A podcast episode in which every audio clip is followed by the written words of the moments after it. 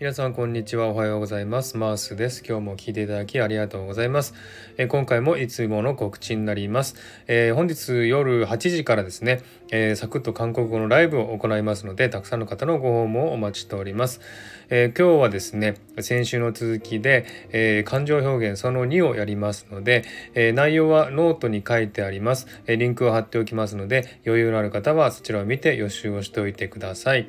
え、今日の夜8時ですね、えー、サクッと韓国語ライブをいたしますので、えー、たくさんの方のご訪問お待ちしております。え今日もですね、上に上がっていただいて、え、発音していただいてそれをチェックしていただくコーナーもありますので、え、たくさんの方とね一緒にワイワイと楽しみたいなと思っております。はい、ではですね今日の夜8時お待ちしております。よろしくお願いいたします。